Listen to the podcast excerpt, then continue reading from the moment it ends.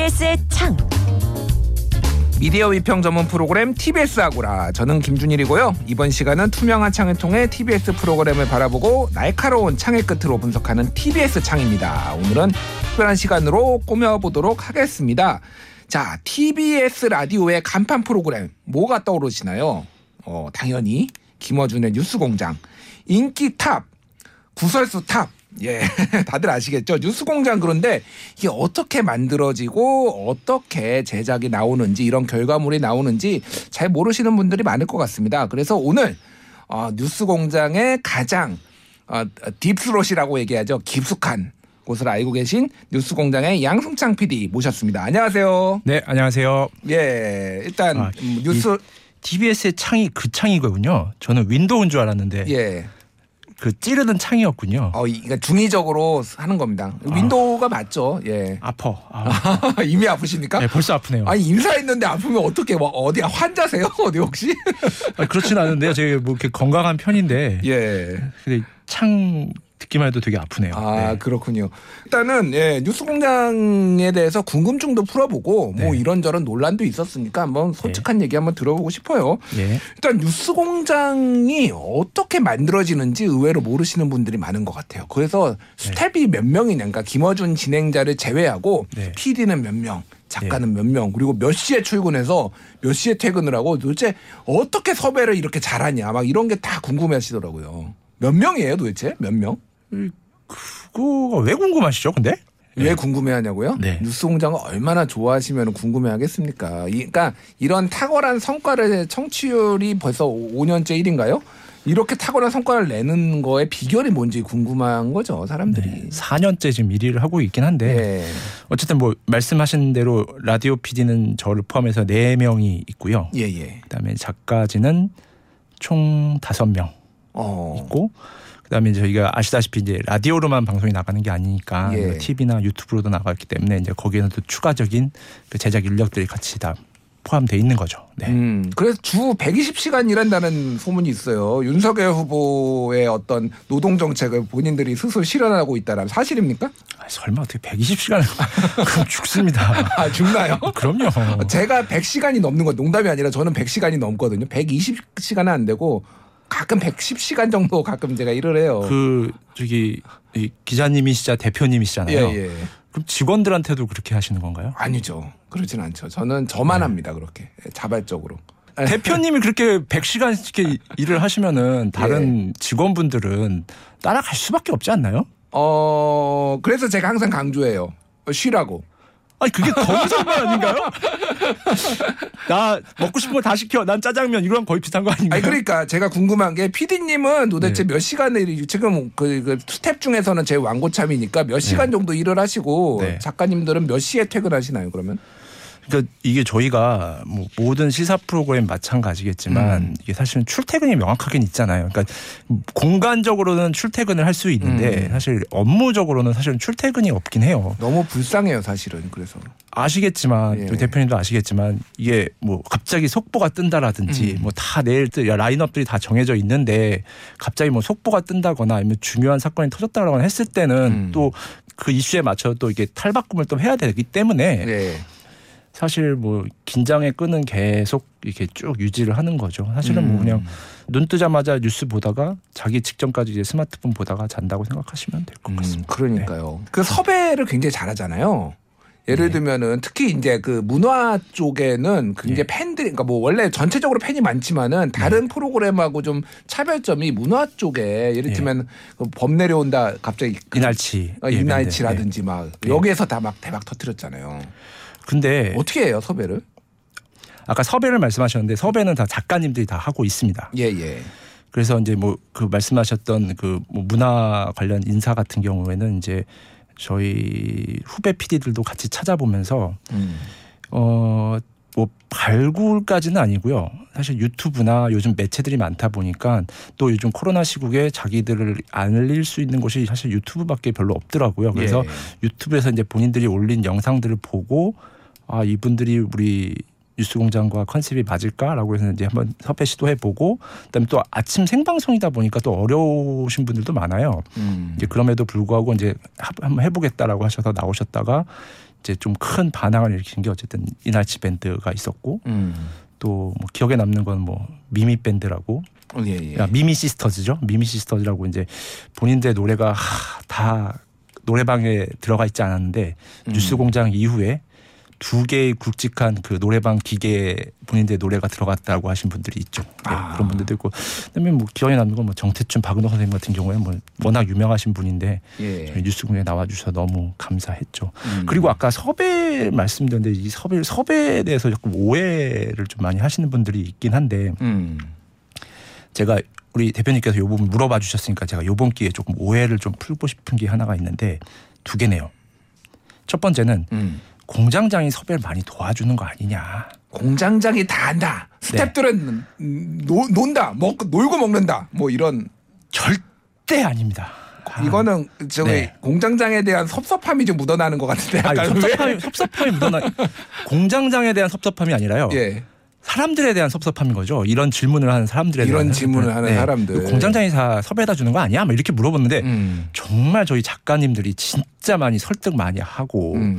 노력하시고 찾아보시고 해서 섭외를 하는 거거든요. 뼈를 다 갈아 넣는다는 얘기를 제가 들었어요. 맞습니다. 예. 거의 진짜 뼈를 갈아 넣듯이 정말 모든 방법을 강구해서 설득하시고 섭외하시고 그러시는 건데 음. 이 일부 어떤 분들이 야 이거 공장장이 다 해오는 거 아니야? 음. 라고 하는데 정말 억울합니다. 억울하구나. 네. 억울하신 거예요. 그래서 제가 오늘 모신 거예요. 그래서 네. 좀 작가님들이 오셔야 될 것 같은데.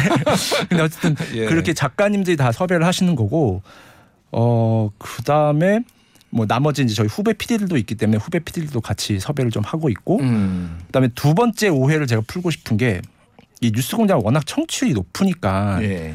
그냥 뉴스공장에서 연락하면 다 나오는 거 아니야? 음. 라고 생각하시는데 예. 절대 아닙니다. 또 안 나오시는 분도 있잖아요. 오세훈 시장, 이준석 대표도 그렇죠. 한번 나오고 다음에 안 나온다 그러고. 그렇죠. 오세훈 시장도 안 나오시고 계시고. 네. 그래서 뉴스공장 이 스튜디오 뉴스 뉴스공장은 사실 스튜디오 출연을 최우선적으로 하고 있거든요. 네. 가급적이면 우리 대표님도 잘 아시겠지만. 예, 예.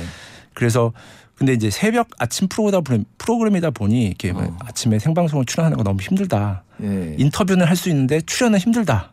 그래도 나와 주십시오라고 이제 저희들이 설득을 하는 거거든요. 예, 예. 그래서 이제 그런 오해가 좀 있을 수 있는 거, 네, 좀 이번 기회에 한번 좀 정확하게 말씀드리고 음. 싶다. 공장장은 절대 안 한다. 음. 그리고 그 뉴스 공장에서 다 나오시는 게 아니다. 음. 그두 가지 좀 확실하게 말씀드리고 싶습니다. 알겠습니다. 요거를 종합해 보면은 어, 우리가 개고생 중이다라는 걸로 이제 요약이 되는 것 같아요. 뭐 그렇게 들리시나요? 제 네, 해석 해석한 게 정확한 거죠. 예, 예. 네, 맞습 맞는 것 같습니다. 아, 네. 예, 알겠습니다. 자, 해외 연사 인터뷰도 가끔 하잖아요. 네. 어, 어떻게 하나요? 그 누가 하나요? 그 영어를 누가 그렇게 잘하세요?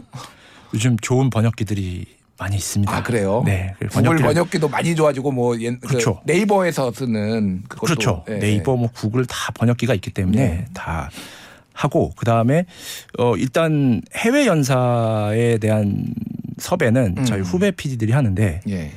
젊은 친구들이다 보니 사실 뭐 그렇게 많이 젊지도 않은데요. 제가 예. 후배라 하다 보니까 그런데 외국어를 되게 잘합니다. 아, 네. 기본적으로 영어는 뭐 그냥 일반적인 대화는 다 할 수 있을 정도로 하기 때문에 예. 저만 못합니다. 그 네. 후배 PD들이 일단은 연락처를 알 수가 없기 때문에 이메일을 보낸다거나 아니면 SNS 뭐 DM을 보낸다거나 뭐 그렇게 그런 방식을 통해서 일단 접촉을 시도합니다. 음. 그래가지고 어, 할 의향이 있다라고 하면 이제 이메일로 주고받고 해가지고 질문지를 조율하고 해서 음. 섭외를 하죠.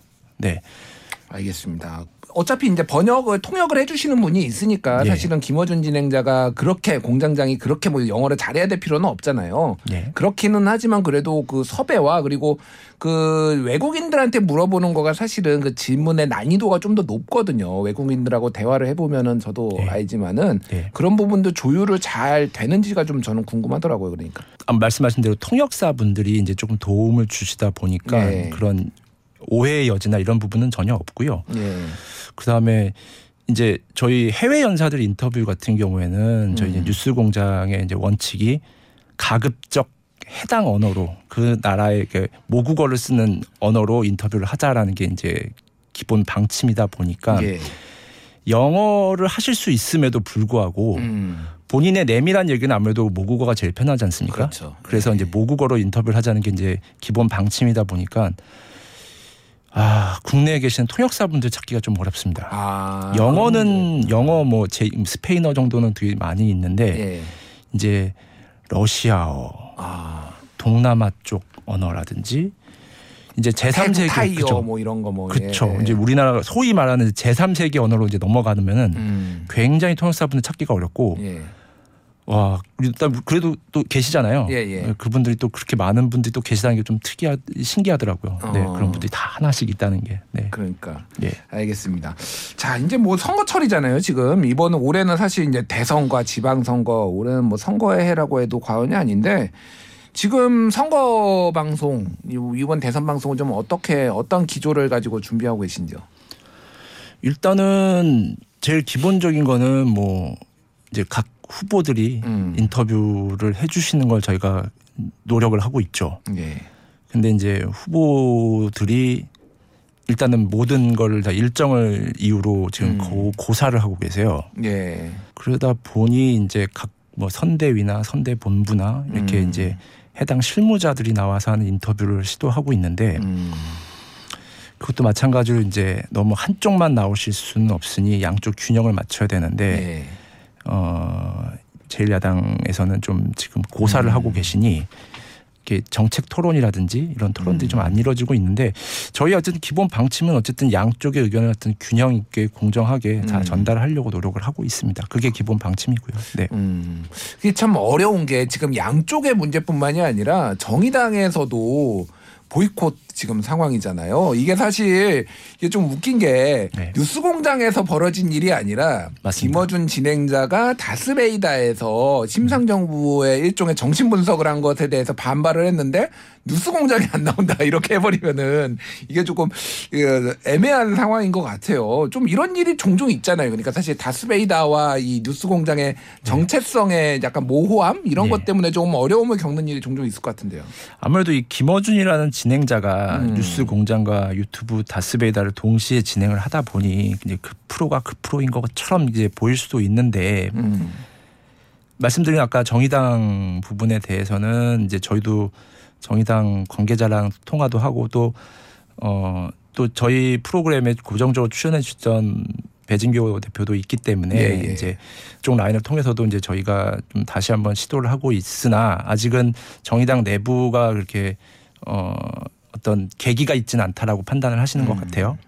그래서 아직은 출연을 안 하고 계시고 근데 이제 뭐 저는 그게 계속될 거라 생각하지는 않고요. 음. 어쨌든 저희도 계속적으로 어쨌든 섭외 요청을 드리고 있고 하다 보면은 예. 이제 뭐 어느 순간에는 좀 이게 풀리지 않을까라는 생각은 하고 있는데 어쨌든 음. 아까 말씀하신 그 다스베이다와 뉴스공장의 혼동된 부분 논란이 이제 섞여서 되는 부분들에 대해서는 저는 그렇습니다. 그러니까 이게 사실 뉴스공장이랑 다스베이다랑 왜 헷갈리지? 라는 생각이 그렇게 들거든요. 보세요. 네. 저도 헷갈려요 가끔. 네? 예를 들면은 그런 거 네. 있잖아요. 그러니까 자세히 그거를 듣지 않고 기사로 접했을 때는 예. 예를 들면은 뭐 김경수 지사 예. 저 판결과 관련해서 저 판사한테 욕했다라는 논란이 있었잖아요. 욕설 논란이 예. 있었잖아요. 예. 그냥 빠르게 있다 보면은 이게 다스베이다에서 한 건지 뉴스공장에서 한 건지 헷갈릴 때가 있어요. 근데 당연히 뉴스공장에서 욕을 하지는 않았겠죠. 저거는 이제 그런 상식이 있으니까 그런 거를 아니까 이제 그러는데 모르시는 분들은 야 또 뉴스공장 나와서 또 막말했대. 약간 이렇게 좀 억울하실 부분도 있을 것 같아요. 그게. 예. 그리고 저는 개인적으로 왜 헷갈리는지 이게 잘 이해가 안 되는 게 대부분 뉴스공장에서는 공장장이라고 해요. 예. 그리고 다스베이다에서는 총수라고 해요. 총수라고. 네. 아. 그리고 호칭부터 다른데 음. 그 아까 말씀하신 대로 방송을 보지 않으시고 지면에 된 기사를 보시고 그- 그렇게 헷갈리신다고 생각을 하는데 저는 이건 약간의 의도성도 있다고 생각을 해요. 제 개인적으로는요. 의도? 예, 예, 예. 예를 들면 어떤 의도? 뉴스 공장을 공격을 하기 위해서 음. 일부러 음. 약간의 물타기를 하는 거라고 생각을 하는 거거든요. 음, 음, 전혀 아까도 말씀드린 대로 뉴스 공장과 다스베이다가 헷갈릴 수가 없는 부분인데 음. 예. 이걸 교묘하게 섞어서 공격을 하는 것 같다라는 생각이 들어요. 음. 워낙 뉴스 공장의 영향력이 크다 보니까 거기에도 약간 어쨌든 뭐 견제가 필요할 거고 그러다 보니 노이즈도 조금 만들어지는 것 같고 음. 제 개인적인 생각으로는 그렇게 약간의 의도가 있는 기사가 아니냐라는 음, 생각이 듭니다. 네. 두 가지를 좀 정체성을 좀 섞어 가지고 이렇게 뭔가 얘기를 하면서 예. 김어준의 뉴스공장의 어떤 뭐 신뢰도를 좀 하락시키려고 하는 것이 있다. 네. 사실 그래서 예전에 국민의힘에서 다스베이다에서 있었던 일을 가지고 뉴스공장을 성토하는 성명을 냈다가 철회하는 일도 있었잖아요. 맞습니다. 네. 예, 그런 부분들은 조금 우리 청취자분들이나 정치권에서도 좀 구분해 주셨으면 좋겠다라는 생각이 드네요. 그 지난해 이제 보궐선거에서의 그 소위 말하는 오세훈 서울시장의 그 후보였죠. 오세훈 후보의 생태탕. 네. 뭐 이게 뭐 그래서 요즘도 맨날 생태탕 시즌 2다 국민의힘에서는 이 뭐 김건희 씨 7시간 이거 가지고도 뭐 이런 얘기가 있는데 예. 어떻게 좀 그거는 지금 보셨어요? 그동안에 그좀 억울한 부분도 있다. 저는 그렇게 좀 얘기를 들었는데 예. 일단 대응을 그쪽에서 전혀 안 해서 좀 벌어진 일도 있다면서요. 대응은 일단은 뭐 공격하는 쪽에서는 그러니까 당시 이제 국민의힘 오세훈 시장 후보 측에서는 오세훈 시장 측에서는 뭐 반론이나 이런 것들을 담아주지 않고 일방적으로 주장을 했다라는 음. 부분들인데 그건 아까 말씀하신 대로 저희가 지속적으로 인터뷰 요청을 드렸음에도 불구하고 그런 부분에서 응하지 않았기 때문에 음. 어 표면상으로는 일방적으로 저희가 어, 한 오세훈 시장이 반대되는 쪽의 의견만 대도 방송을 한 것 같지만 음. 사실 내부적으로는 계속 지속적으로 요청을 드렸던 거였고 그 다음에 어 오세훈 시장 쪽에서 대응을 하지 않, 않았다라는 것도 저희는 방송에서 다 얘기를 했었습니다. 음. 그렇기 때문에 그거는 좀 어, 오해를 받을 수는 없을 부분이라고 생각을 하는데 공격하는 쪽에서는 그렇게 느끼 하실 수도 있지만 예. 그 다음에 어 사실 아까도 말씀드린 것좀 억울한 부분이 음. 생태탕 논란이라고 하는 게 예. 이 저희가 만들어낸 단어도 아니에요. 이 그- 생태탕 논란이라는 아, 게 생태탕 논란을 네. 어디서 만들었나요, 그러면? 그 당시 상황을 다시 되돌아보면 이게 좀, 좀 지난 일이어서 어, 기억이 가물가물하실 수도 있을 것 같은데 청취자분들도 그렇고 예. 내곡동 땅 개발을 당시 오세훈 시장이 알고 있었느냐 몰랐느냐 라는 것에 대한 질문이 들어갔었죠. 그렇죠. 예. 그 후보자 토론이나 이런 데에서. 예, 예. 근데 오세훈 시장은 당시 후보일 때 그 내곡동 땅의 존재를 알지 못했다라고 얘기를 했었습니다. 음. 근데 KBS가 오세훈 시장을 당시 오세훈 의원이었죠 당시엔 그 당시에는 내곡동 땅에서 그 처가의 땅인데 내곡동 땅에서 오세훈 의원을 봤다라는 주민 인터뷰를 최초로 보도를 했습니다. 맞아요. 예. 네. 그래서 저희도 그 주민분의 인터뷰를 했었고 음. 주민분의 인터뷰 내용상을 보면은 어 연세는 있으시지만 굉장히 구체적으로 기억을 하셨고 음. 주 증언을 하셨습니다. 예. 그 다음에 그 구체적인 증언의 내용 중에 하나가 같이 땅을 보고 음. 근처에 있는 생태땅 집으로 가서 같이 식사까지 했다는 거였습니다. 음. 그렇다면은 다른 주민분도 분명히 있었겠지만 그러면은 생태탕 집에 오세훈 의원 당시 국회의원이었는데 의원도까지 와서 먹었을 정도면은 그 식당 주인이나 관계자들. 주인, 관계자도 봤을 것이다. 음. 그래서 저희가 시도를 했죠. 음. 근데 저희가 맨 처음에 생태탕 그 주인분한테 인터뷰를 요청 드렸을 때도 모른다고 하셨어요. 예, 예. 난 그거 기억이 안 난다. 모른다라고 하셨어요. 음. 다른 인터뷰에서 다른 언론들도 모두 다 질문하셨겠죠. 그렇죠. 오세훈 예, 시장 예. 봤냐? 음. 못 봤다라고 했는데 왜 뉴스 공장에서 그럼 다시 봤냐라고 이 말을 바꿨다라는 것도 다시 나중에 논란이 됐었거든요. 음, 음, 근데 저희는 지속적으로 그 생태탕 주인분한테 연락을 드렸어요. 음. 예, 예. 이 정도로 구체적으로 증언이 나왔는데 음. 분명히 보시지 않았겠느냐 다시 한번 음. 잘 생각을 해봐 달라라고 몇날 며칠 거쳐서 요차 요청을 드렸죠. 더 기억을 더듬어 보시라고. 결국은 주민분이 사실은 내가 오세훈 의원을 봤는데 음. 이 정치 뉴스 이런 거에 휘말리고 싶지 않기 때문에 모른다고 했었던 거였다. 음. 사실은 왔었다. 어떤 걸 진실의 어, 아니 그러니까 증언의 진실성이 어느 정도 다시 담보가 됐다라고 판단을 할 정황이 있었네요. 그러니까. 그렇죠. 예, 그래서 예. 저희가 인터뷰를 시- 인터뷰를 해서 방송을 내보냈던 거였고 음. 그 다음에 그 구체적인 증- 기억의 근거로서 유명 구- 그 구두 브랜드가 나왔던 거였는데 음. 그런데 이 보도 후에 남은 거는 결국 생태탕과 구두만 남은 거였죠. 예. 그래서 저희는 음. 되게 안타깝고 음. 그 다음에 최근 기사를 보시면 이게 오세훈 시장이 애곡동 땅엔 갔던 것으로 보인다 라고 전 검찰 조사에서 나왔던 걸로 제가 기억을 하고 있습니다. 예, 예. 네. 다만 그걸 어쨌든 그 뭐 선거법이나 이런 거 위반 여부는 아니기 때문에 그냥 불기소 처분을 한 걸로 알고 있는데요. 음. 이처럼 이제 저희는 어쨌든 실체적 진실에 그러니까 한마디로 얘기하면 후보자의 발언의 진실성을 검증하는 차원에서 맞습니다. 여기에 좀 이제 좀 집중을 한 것이고 예. 분명히 그 발언이 진실하다고 믿을 만한 정황적인 상황이었다 상황이 있었다라고 이제 보신 거잖아요. 그쵸. 그러니까 예, 예. 그 오세훈 시장이 만약에 당시에 어 내가 갔었다. 음. 뭐 그 부분에 대한 뭐 시인을 했었다라고 하면 사실 저희는 이렇게 더 뭐 주민 인터뷰하고 음, 식당 음. 주인님 뭐 설득해서 인터뷰하고 하지 않았겠죠. 예, 예. 이미 그건 끝난 결론이니까 본인이 인정하고 음. 넘어갔으니까요. 네. 알겠습니다.